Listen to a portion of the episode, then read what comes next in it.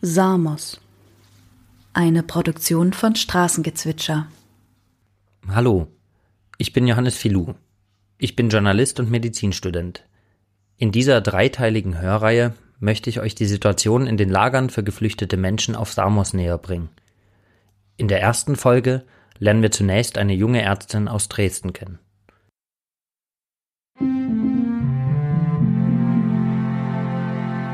Damit würde ich auch anfangen. Wer bist du? Also ich bin Marlene, ich bin 27 Jahre alt und ich habe in den letzten Jahren vor allem Medizin studiert in Dresden und habe im Dezember 2019 mein Medizinstudium beendet und bin jetzt seit seit diesem Zeitpunkt Ärztin. Mhm. Und was machst du gerade? Mm, aktuell arbeite ich als Ärztin beim Deutschen Roten Kreuz. Mhm. Und du hast etwas vor, ähm, was unglaublich wichtig ist, wie ich finde, und sicher nicht einfach. Ähm, kannst du mir sagen, wobei wir dich begleiten werden? Ähm, ich werde nächste Woche ähm, meinen Freiwilligendienst auf einer griechischen Insel beginnen. Das ist ein Freiwilligendienst, den ich als Ärztin absolviere, und zwar auf der griechischen Insel Samos. Ich ähm, arbeite ähm, auf Samos für eine französische NGO, also eine Nichtregierungsorganisation, die ähm, Med Equali heißt und die dort auf der Insel Samos eine Klinik betreibt, die ähm, dafür da ist, die medizinische Versorgung der geflüchteten Menschen in dem geflüchteten Lager, welches es auf Samos gibt, zu verbessern. Mhm. Also viele Menschen, würde ich sagen, kennen die Situation auf Lesbos, also zumindest ja. so schlagwortmäßig aus, ähm, aus den Medien, einige etwas genauer, aber ich würde sagen, Samos ist ähm, ein Ort, über den wir in der letzten Zeit vor allem auch äh, während der Covid-Pandemie relativ wenig gehört haben. Mhm. Kannst du uns beschreiben, wie die Situation auf Samos gerade ist? Ja, gerne. Also Samos ist eine der griechischen Inseln, von denen ähm, eben die bekannteste die Insel Lesbos ist. Es gibt aber, ich würde sagen, noch fünf weitere Inseln, die sehr relevant sind ähm, in Bezug auf die Situation, dass dort sehr viele geflüchtete Menschen gerade ähm, leben oder leben müssen. Samos liegt ganz nah an der Türkei, also näher an der Türkei als an Griechenland und ist eine Insel, auf der ähm, 60.000 Menschen circa leben. Und das Geflüchtetenlager, ähm, welches es auf Samos gibt, war ursprünglich für 650 Menschen geplant. Aktuell leben dort aber circa 7000. Also es ist eine ähnliche Situation wie in fast jedem Geflüchtetenlager, nämlich dass sie überdurchschnittlich überfüllt sind und im Prinzip zulaufen, dadurch, dass immer mehr Menschen kommen, aber dass es leider nicht in gleichem Maße passiert, dass die Menschen die Inseln verlassen können. Mhm. Also das bedeutet, das ist ähm, ein Anlaufpunkt einer Fluchtroute von der Türkei aus genau. und dann europäische Außengrenze und die Menschen, warum kommen die Menschen von Samos nicht weiter weg? Also in Europa haben wir ja eigentlich so Verteilungsmechanismen. Ähm, warum bleiben die Menschen auf Samos, weißt du das? Mm. Also ich glaube, ich kann es nicht mit eindeutiger Sicherheit äh, sagen. Die ähm, Problematik ähm, hat aber auf jeden Fall ähm, stark damit zu tun, dass auch das griechische Festland ein Interesse daran hat, dass die Menschen nicht so schnell auf das griechische Festland kommen, weil ähm, ja die aktuelle Regelung des äh, Dublin III Abkommens vorsieht, dass ähm, geflüchtete Menschen den Asylantrag ähm, in dem Land stellen müssen, in dem sie zuerst ankommen innerhalb Europas. Und da sind die griechischen Inseln in gewisser Weise eine Grauzone. Mhm. Wie du gerade schon angesprochen hast, es ist europäische Außengrenze. Und ähm, es gibt eben aufgrund dieser wirklich ungerechten Verteilungssituation, wenn man davon sprechen kann in Bezug auf Menschen ähm, oder überhaupt davon sprechen darf, weil das ja so ein bisschen was produkthaftes, entmenschlichendes auch hat. Ja, den Konflikt, dass es eben Länder gibt, wie zum Beispiel Griechenland mm, oder auch Spanien oder Italien, die eben näher an der europäischen Außengrenze sind, als das Binnenstaaten wie Deutschland sind. Und das heißt zwangsläufig, dass viel mehr Menschen, die von überall auf der Welt äh, ihre Heimat verlassen, aufgrund von unterschiedlichsten Ursachen dort ankommen. Mhm. Und ähm, das auch durchaus eine Überforderungssituation für diese Länder sein kann. Weswegen es ein gewisser Abwehrmechanismus dieser Länder ist, ähm, viel daran zu setzen, dass die Menschen gar nicht erst diese Länder erreichen. Und das hat unter anderem damit zu, oder das wird durchgeführt, indem Verfahren natürlich stark verkompliziert werden und sozusagen bis ähm, die Antragstellung eines sogenannten Asylantrags für geflüchtete Menschen überhaupt möglich ist, äh, wird auch versucht, viel Zeit vergehen zu lassen und eben auch die Situation vor Ort schlecht zu halten, damit nicht viele weitere Menschen sich motiviert fühlen, sich auf den Weg zu machen. Hm. Also würdest du sagen, das ist ein, ein Abschreck, äh, Abschreckungsmechanismus auch, dass man das bewusst so beibehält, die Situation? Ja, ich würde auf jeden Fall sagen, dass die Situation in den Lagern, die auch stetig sich verschlechtert von Monat zu Monat, ähm, auf jeden Fall ein Abschreckungsmechanismus ist. Mhm. Ähm, wie lange wirst du dorthin gehen? Ich werde nur eine sehr begrenzte Zeit dort sein. Ich werde fünf Wochen vor Ort sein. Mhm. Und was hat dich bewogen, diesen Schritt zu tun? Ich finde, das ist eine ähm, schwierige Frage, weil die sicher sehr komplex ist zu beantworten und ähm, es auch gar nicht so leicht ist, die zu beantworten, ohne ähm, so emotionalisierende Bilder zu benutzen. Ähm, aber natürlich ist mir die Situation sehr bewusst, die dort vor Ort ist, nämlich, dass es ähm, das Recht dieser Menschen auf eine körperliche Unversehrtheit ist halt schon lange, lange ähm, also wirkt da schon lange nicht mehr. Es ist auch mittlerweile so, dass zum Beispiel auf Samos die Situation mit der Lebensmittelversorgung immer schlechter wird. Also dass es auch immer weniger Lebensmittel und auch immer weniger Wasser gibt, was den Menschen zur Verfügung steht. Und dass ähm, die häusliche Situation, wenn man das überhaupt so nennen kann, man muss da, glaube ich, auch sehr klar immer wieder sagen, dass es keine wirkliche häusliche Situation ist, sondern dass Menschen in Zelten leben, teilweise auch nur unter Planen. Ähm, die Gesamtsituation dort verschlechtert und natürlich auch dazu führt, dass immer mehr äh, Menschen sehr krank sind und sozusagen zum einen die chronischen Krankheiten haben, die alle Menschen haben und es aber auch immer mehr zu akuten Krankheiten kommt ähm, und auch Infektionen, die sich stärker ausbreiten. Hm, dadurch, dass ich eine medizinische Ausbildung gemacht habe, ist es mir relativ leicht möglich, sehr direkt etwas zu tun auf einer professionellen Ebene, was Menschen vor Ort helfen kann, auch wenn ich mir sehr bewusst darüber bin, dass das Handeln einer einzelnen Person wie mir überhaupt nichts mit einer langfristigen Veränderung zu tun hat und dass es auch nicht bedeutet, dass ähm, mein Handeln dort Menschen langfristig begleitet. Das kann halt ein einzelner Punkt sein, an dem ich was tun kann, was in einer konkreten Situation vielleicht für den Moment, den Moment für jemanden dort leichter macht. Mhm. Also du gehst, genau, ja, du gehst ja für einen kurzen Zeitraum mhm. dahin, hilfst ähm, akut. Was hoffst du, ähm, bleibt dann von deiner Arbeit, wenn, wenn du wieder gehst? Mhm.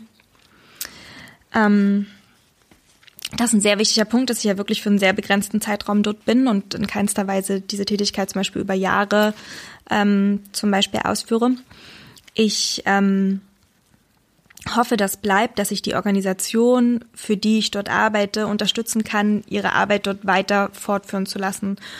Die ähm, Organisation, mit der ich dort bin, arbeitet komplett ehrenamtlich. Das heißt, sie wird komplett darüber betrieben, dass ähm, Menschen aus dem medizinischen Bereich, sowohl Pflegepersonal, ärztliches Personal und auch Medizinstudentinnen sowie auch ähm, Menschen, die nicht aus dem medizinischen Bereich kommen, sondern Koordinatorinnen sind, ähm, dort tätig sind. Und die Arbeit dort ähm, die Arbeit der Organisation wäre nicht möglich, wenn sich nicht immer wieder Menschen freiwillig und ehrenamtlich bereit erklären würden, dort zu arbeiten. Das heißt, ich hoffe, es bleibt, dass ich die Organisation unterstützen kann, dass sie auch in Zukunft weiter tätig sein kann, weil die Situation sich so zugespitzt hat, dass was zumindest die ambulante Versorgung angeht, ähm, der geflüchteten Menschen es fast keinen anderen Anlaufpunkt mehr gibt. Mhm. Also die Situation vor Ort ist so, dass ohne ähm, Nichtregierungsorganisationen eine medizinische Grundversorgung aktuell nicht gewährleistet werden kann. Ist das richtig? Genau. Also genau das ist die Situation. Die medizinische Grundversorgung ähm, könnte ohne diese Nichtregierungsorganisation nicht gewährleistet werden. Und das ist ja auch ein Problem, was allen Lagern immanent ist. Also was zu, zu dieser Lagerproblematik dazugehört, dass keines der Lager errichtet wurde ähm, mit dem Ziel, dass die Lagerstruktur die Menschen wirklich versorgt. Die meisten mhm. Lager sind so konzipiert, dass praktisch von außen Organisationen kommen und sagen, diese Situation hier ist so desaströs, wir müssen jetzt hier ein Angebot schaffen. Aber das Angebot geht in der Regel nicht von der Struktur der Lager aus, mhm. die ja von der EU betrieben werden. Mhm. Und also was glaubst du, wird dich konkret erwarten, wenn du dann dorthin kommst? Ich glaube auch, dass ich das nicht zu 100, also dass ich das auch nicht so konkret sagen kann, wie ich es vielleicht äh, wollte. Ich bin ja mh, mm, zwar äh, ich bin ja, habe mein ganzes Leben lang in Deutschland gelebt. Ich bin in, in Sachsen geboren und aufgewachsen. Ähm, also sicher immerhin in einem armen Bundesland, aber ich kenne, ich kenne kein humanitäres Leid. Ich bin ähm, einem ähm, einer humanitären Katastrophe, wie sie dort passiert, ähm, noch nie begegnet. Das heißt, ähm, ich denke schon, dass ich da Kontakt haben werde mit vielen Menschen, deren Schicksale unglaublich schwer sind zu verstehen und sich wirklich ähm, empathisch da hineinzubegeben. Ich denke auch, dass das für jegliche Form von Arbeit mit ähm, Menschen in solchen Situationen auch ein schmaler Grat ist, aus dem sich abgrenzen zu müssen, um diese Arbeit leisten zu können, mhm. aber auch empathisch ähm, sein zu müssen. Ähm, und das heißt, ich denke, mich wird eine Situation erwarten, die ich jetzt noch nicht greifen kann, aber die sicher mh, etwas an sich hat, was ich vorher noch nie so erlebt habe. Hm. Wie geht dein soziales Umfeld damit um? Also ist es einfach für die Menschen um dich herum jetzt, ähm, dass du dorthin gehst in so eine Situation, die ja, wie du auch beschreibst, sehr viele Unsicherheiten birgt? Ähm, hast du da, hast du da Support? Ähm, ist dir der Support wichtig? Mhm. Ähm, ja. Ähm, also ich glaube, da ist ein, ich glaube, da gilt für mich auch so ein bisschen zu trennen, was sind die Menschen, die ich mir im Laufe meines Lebens ausgesucht habe, also meine Freundinnen und Freunde, von denen ich sagen würde, dass der allergrößte Anteil sehr stark politisiert ist und ein starkes äh, solidarisches Gefühl hat und für denen auch Themen wie ähm, gleichberechtigte Gesundheitsversorgung sowohl äh, unter den Geschlechtern als auch global gesehen sehr wichtig ist. Und ich würde sagen, dass ich von diesen ähm, Bezugsgruppen von mir ähm, absolutes Verständnis äh, dafür habe und auch absoluten Support im Sinne von sich darüber ähm, auszutauschen und auch nachzufragen, was ich in der Situation brauchen könnte, was auch ähm, unterstützen würde. Ich ähm, würde auch sagen, dass ich das von meiner Familie habe. Ich würde aber auch sagen, dass ähm, ich hatte es ja vorhin schon kurz angedeutet, in Ostdeutschland sozialisiert bin und ich durchaus schon immer starke oder damit groß geworden bin, dass Menschen in dieser Region, aus der ich komme, auch starke, starke Vorbehalte haben gegenüber der Situation, dass äh, Migration passiert. Und ich muss ehrlich sagen, dass ich Menschen vielleicht auch aus beruflichen Kontext kenne, vor denen, ähm, mit denen ich gar nicht offen darüber spreche, weil ähm, ich weiß, dass das gewisse Implikationen für mich bedeuten würde. Mhm. Und wie, also wie ist es dann möglich, dass du jetzt in deinem aktuellen Arbeitsumfeld ähm, dir diese dann wahrscheinlich Auszeit nimmst und mhm. dorthin gehst? Also hast du es mit deinem Arbeitgeber besprochen oder nimmst du unbezahlten Urlaub? Wie, wie kann man sich das organisatorisch vorstellen? Mhm. In meinem Fall ist es so, dass ich ähm, aktuell Zeit, Teilzeit beschäftigt bin und dass ich ähm, diese sechs Wochen, die ich insgesamt fehlen werde, durch Überstunden rausarbeite. Hm. Also genau, ich muss das vor- und nacharbeiten. Hm.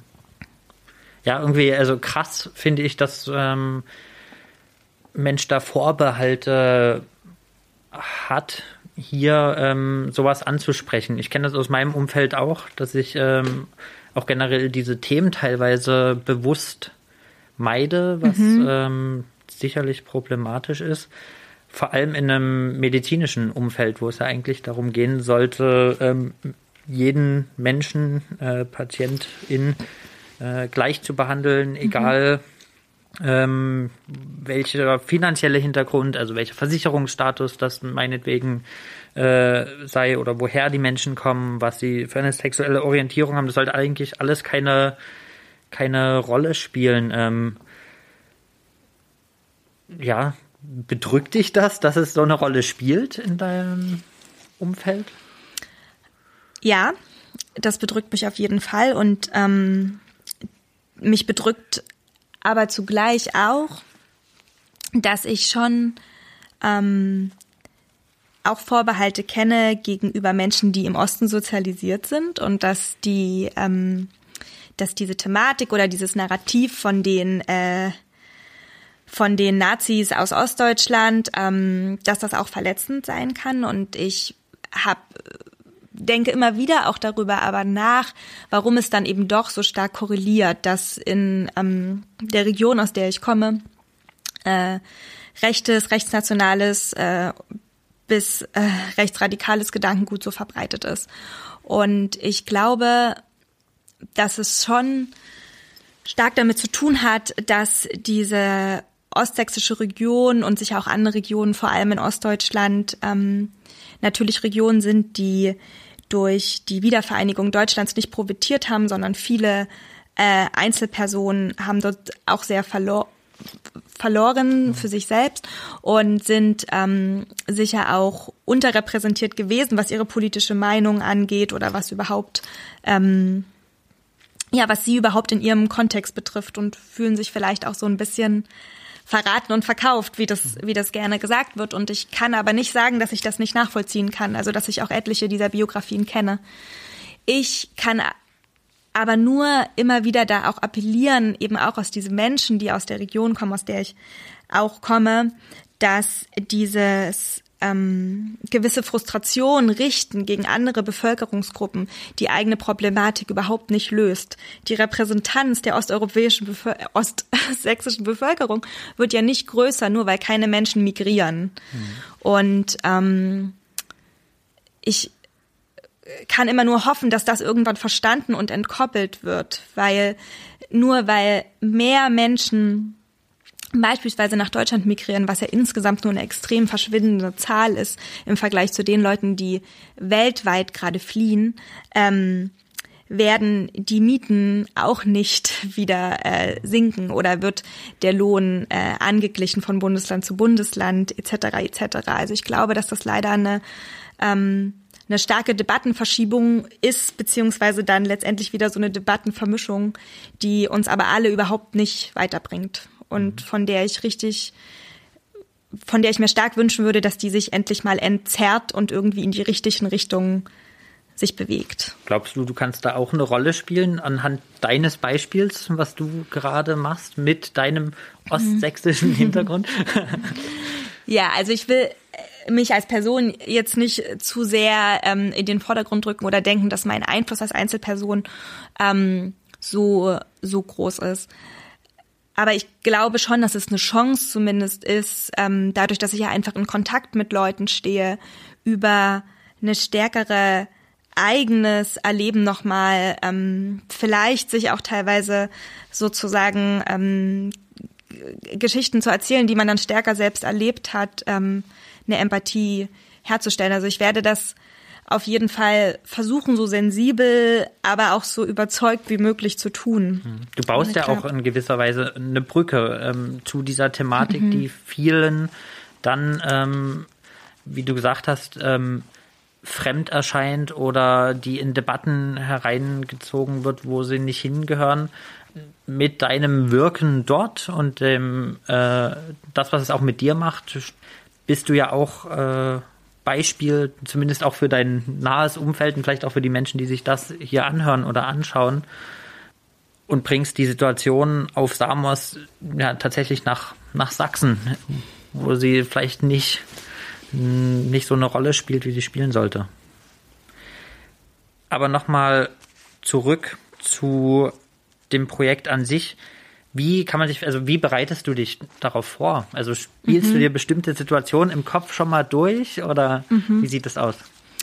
Also ich habe jetzt ähm, selber ähm, das ist zufällig das große Glück, dass eine gute Freundin von mir, die ähm, zusammen mit mir Medizin studiert hat, mit derselben Organisationsstruktur letztes Jahr ähm, in derselben Klinik gearbeitet hat. Und ich habe mehrere Vorbereitungstreffen mit ihr gehabt, äh, in denen ich sie ganz konkret gefragt habe, ähm, wie, also was es für inhaltliche Fragestellungen gibt. Also zum Beispiel, welche Krankheitsbilder auftreten, die dort behandelt werden können.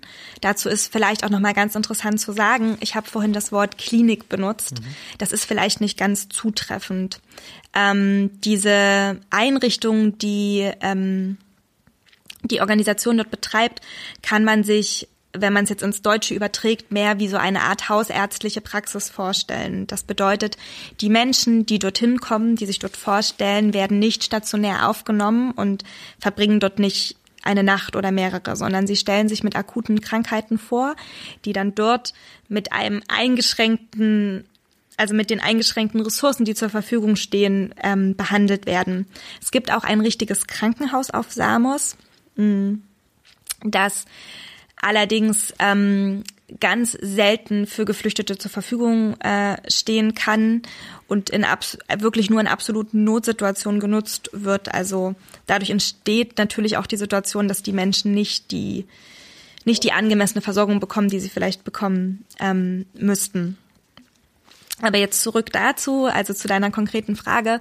Ähm, durch diese Vorgespräche mit meiner Freundin konnte ich sozusagen inhaltlich das gut abstecken und kann mich inhaltlich konkret auf die häufigsten Krankheitsbilder vorbereiten, die dort ähm, äh, auftreten. Und dazu hat mich ja auch mein, mein Studium befähigt. Also ich sehe mich schon inhaltlich in der Lage, ähm, das auch ähm, dem entgegenzutreten. Mhm. Ansonsten versuche ich gerade ähm, ein wenig mein Französisch zu verbessern, weil doch auch relativ viele Geflüchtete äh, Französisch äh, sprechen und es schon ähm, hilfreich wäre, zumindest ein paar Symptome irgendwie in der Sprache, die die geflüchteten Menschen als ihre Muttersprache verstehen, abfragen zu können. Ich bin leider nicht sehr sprachbegabt, deswegen klappt das ähm, nicht so optimal. Aber die Arbeit dort funktioniert auch hau hauptsächlich mit ähm, ehrenamtlichen Übersetzerinnen und Übersetzern, die in der Regel selbst Geflüchtete sind und die praktisch immer aus dem Camp begleitend mitkommen in die Klinik und ähm, Übersetzung vornehmen. Mhm. Mm, ansonsten habe ich in meinem Studium ähm, ein am Ende des Medizinstudiums gibt es einen Teil, der sehr praktisch orientiert ist. Da habe ich mich dafür entschieden, in die Psychiatrie zu gehen. Ähm, war da in einer Psychiatrie in Leipzig und hatte ähm, da auch ein paar Erfahrungen sammeln können mit äh, schwer psychisch traumatisierten geflüchteten Menschen und hatte da die Möglichkeit, auch Übungen mit denen zu üben, die ähm, auch mit einer Sprachbarriere klappen, um verschiedene psychische Symptome, die auftreten können, wenn Menschen starke Traumatisierungserfahrungen gemacht haben, zu bewältigen. Und das ist jetzt rückblickend was, was mich auch auf die Situation dort wahrscheinlich zumindest bedingt mit vorbereiten wird. Aber letztendlich ist Arbeit in ähm, sogenannten Krisengebieten natürlich immer so, dass sie durch das geprägt wird, was dann vor Ort vorhanden ist. Und das ist eben auch wieder was, wo ich an den Punkt komme, dir sagen zu müssen, ich weiß es nicht in Gänze jetzt. Mhm. Und gibt's was, wo, wovor du Angst hast? Also natürlich, oder was heißt natürlich, das ist vielleicht ein bisschen eine Typfrage, aber das Unbekannte macht mir schon Angst und es ist eine extrem unbekannte Situation. Mm, aber wenn ich das jetzt konkretisieren müsste, hätte ich, habe ich am stärksten Angst davor, selbst nicht so professionell sein zu können, wie ich mir das äh, wünschen würde oder wie ich das von mir selber hoffe. Mhm. Ähm, du hast vorhin von der Freundin gesprochen. Ist sie jetzt auch dabei? Also gehst du allein dorthin oder bist du äh, mit jemandem zusammen dort? Die Freundin, mit der ich mich ähm, sozusagen inhaltlich bis jetzt vorbereitet habe, ist ähm, eine Freundin, die letztes Jahr auf Samos war, auch für so einen begrenzten Zeitraum, die dort jetzt nicht mehr ist, ähm, die selbst auch Ärztin ist. In meinem Fall jetzt konkret werde ich aber mit einer anderen Freundin zusammen ähm, dorthin gehen, die in ihrer Rolle als Medizinstudentin ähm, dort ist. Ich hatte ja am Anfang schon kurz gesagt, dass in dieser ähm, Einrichtung verschiedenes medizinisches Fachpersonal oder Menschen, die noch in ihrer medizinischen Ausbildung tätig sind. Ähm, Genau. Und mit ihr zusammen werde ich dann dahin gehen. Nächste Woche. Eine ganz praktische Frage. Ja. Ähm, was nimmst du mit? Was, was packt man für so eine Mission? Ja, äh, wir haben vorhin kurz telefoniert und gesagt, wir sollten vielleicht mal eine Packliste machen. ähm, die, wir gehen davon aus, dass wir die, also den größten Teil dieser Zeit dort werden wir ähm, arbeiten und wir bekommen von der Einrichtung Arbeitskleidung gestellt. Das heißt, die Kleidungsfrage ist nur sehr begrenzt äh, relevant. Ähm, aufgrund der Situation mit der ähm, Pandemie ist es ja auch immer noch so, dass insgesamt auf Samos alles ziemlich abgeriegelt ist. Das heißt, wir werden wirklich eine geringfügige Anzahl von, äh, von Kleidung mitnehmen. Wir bekommen glücklicherweise eben diese Arbeitskleidung und auch Schutzkleidung gestellt. Ich werde ähm, ein paar Bücher mitnehmen, um sozusagen, also zum Beispiel dieses Französisch, französische Medi Französisch für MedizinerInnenbuch zum Beispiel. Ähm, aber ansonsten weicht es, glaube ich, nicht so stark ab von dem, was man normalerweise für eine Reise mitnimmt. Ich habe natürlich ein persönliches Stethoskop, also das ist ein Gerät, womit man zum Beispiel das Herz und die Lunge abhören kann, was ich mitnehme, weil ich an das gewöhnt bin und weil das auch aus hygienischen Gründen Sinn macht.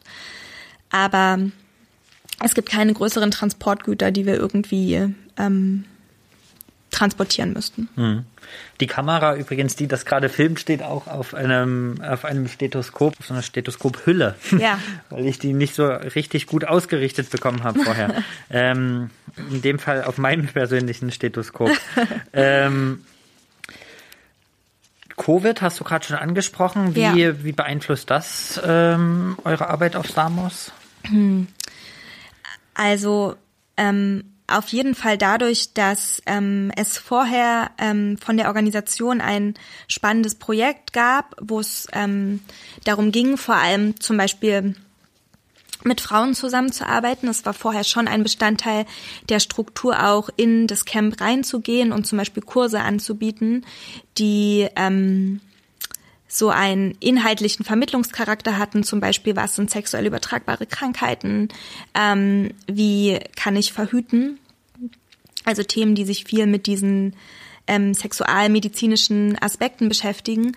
Das ist, seit die Pandemie ausgebrochen ist, ähm, auch verständlicherweise nicht mehr möglich, weil es nicht mehr möglich ist, dass ähm, Menschen von extern in das Camp gehen ich kann nicht erahnen, was das für die Leute dort drin bedeutet. Es kann ja durchaus auch eine gewisse Schutzfunktion sein, wenn manchmal Menschen von außen in ein Camp rein können. Auch wenn die sicher auch nur sehr begrenzt ist. Ich weiß, dass sich das sozusagen auf jeden Fall verändert hat. Es hat sich ähm, auf jeden Fall natürlich auch verändert, dass wir ausschließlich mit äh, Schutzkleidung arbeiten. Die Situation insgesamt aber auf der Insel Samos, was den Ausbruch von Covid angeht, ist zum Glück ziemlich unter Kontrolle. Also was jetzt zahlenmäßig äh, das Ganze angeht, ist das in Ordnung. Es ist natürlich trotzdem absolute Vorsicht geboten, speziell wenn Menschen aus also aus Deutschland wie ähm, meine Freundin und ich jetzt dahin gehen, dass wir auch ähm, also dass es auch absolut an uns ist, die Menschen dort zu schützen und deswegen es ist auch absolut wichtig, dass wir ähm, Covid-negativ dort anreisen und deswegen werden wir auch, bevor wir zum ersten Mal in der Klinik arbeiten, eine einwöchige Selbstquarantäne machen. Das ist auch aktuell die Verpflichtung für alle Freiwilligen, die auf die Insel gehen. Mhm.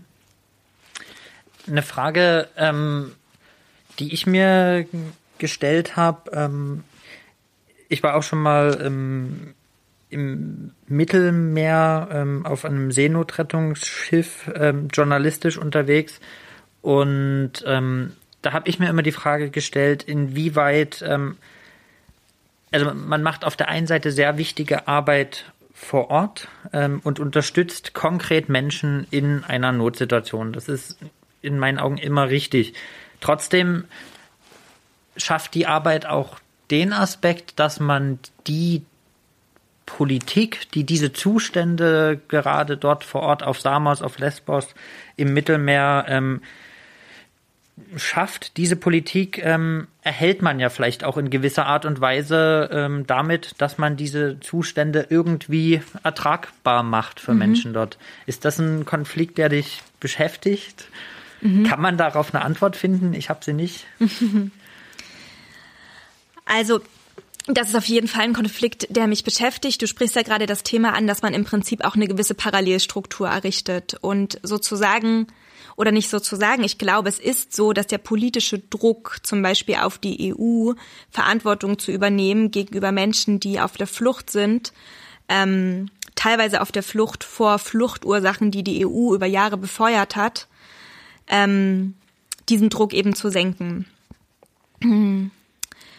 Allerdings gibt es da für mich verschiedene Aspekte. Zum einen den Punkt, den du auch gerade gesagt hast, wenn es eine akute Notsituation gibt und die gibt es für diese Menschen dort tagtäglich, ähm, empfinde ich es auch als eine wichtige Aufgabe, ähm, da einzuschreiten, auch wenn ich vielleicht, also wenn ich damit keine langfristige politische ähm, Änderung erwirke. Langfristig sehe ich das genau wie du schon angesprochen hast, dass es, dass es eine Parallelstruktur ist, die die Lage dort, ähm, die die Lage dort aufrecht erhält und dass es ja auch wie so ein Siedetopf ist, von dem wir nicht wissen, wann er überkocht, beziehungsweise ist er ja an verschiedenen Stellen schon übergekocht. Es gab diesen Brand in Moria und auch auf, auf der, in dem Lager äh, auf Samos. Samos ähm, ist, das ist ja in unserem Gespräch jetzt auch gerade schon rausgekommen, ein unterrepräsentierter Ort ich sehe es auch insgesamt so, dass die Lage der geflüchteten Menschen auf den griechischen Inseln bestimmt auch durch die Pandemie, die gerade sehr problematisch hier in Deutschland ist, was auch nachvollziehbar ist, aber untergeht. Deswegen ähm, erachte ich es umso wichtiger, jetzt auch da wieder hinzugucken, da immer wieder hinzugucken, sich das bewusst zu werden, empathisch zu sein, wirklich empathisch zu sein und es nicht an sich vorbeirauschen zu lassen, wie schon tausendmal gesehenes Bild, obwohl ich das ein Stück weit auch nachvollziehen kann. Aber ich glaube, wir können nur durch einzelnes Handeln auch und durch Empathie das aufbrechen. Außerdem habe ich irgendwie viel auch nochmal drüber nachgedacht, was denn eigentlich also es wird ja zum Beispiel dann oft so diese Phrase verwendet von, die Politik muss muss einschreiten. Ne? Ich wollte dich auch fragen als nächstes, was ja. würdest du PolitikerInnen in Europa gerne sagen? Ja. Also als erstes würde ich, glaube ich, sagen, wir sind irgendwo alle ein Stück weit PolitikerInnen, weil ich denke, dass das, wie wir handeln, mit wem wir sprechen, was wir versuchen nachzuempfinden, wie wir unseren Verstand jeden Tag öffnen ähm, und was wir daraus vielleicht auch für Einzelhandlungen ableiten, dass das auch Politik ist. Ich glaube, es ist auch ein gefährliches Narrativ, das so zu trennen in dieses verantwortlich sind Politikerinnen und Politiker und die anderen sind sozusagen die Unverantwortlichen oder so, weil das ist ja nicht Polit Politik. Politik ist für mich auch mein eigenes, mein eigenes Handeln. Und jetzt sozusagen an die Berufspolitikerinnen ähm, und Politiker äh, formuliert, würde ich sagen, wenn man die europäische Idee weiter verfolgen will, so wie sie vielleicht auch begonnen hat und worauf wir vielleicht stolz waren am Anfang oder was auch in mir selber positive Gefühle erzeugt hat, dann muss man sich einfach viel, viel, viel stärker und mit viel mehr Nachdruck diesen äh, wichtigen Fragen stellen, nämlich äh, wir, wie gehen wir um mit Menschen, die fliehen vor ähm, verursachen, die auch tendenziell verheerender werden noch in den nächsten Jahren, zum Beispiel durch den Klimawandel bedingt.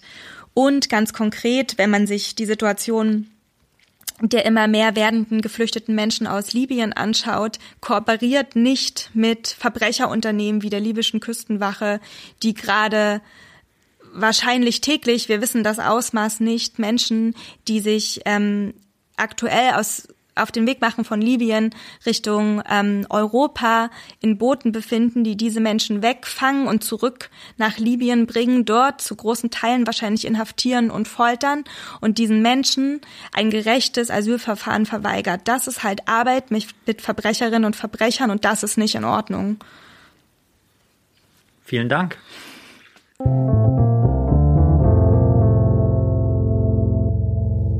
Eine Produktion von Straßengezwitscher.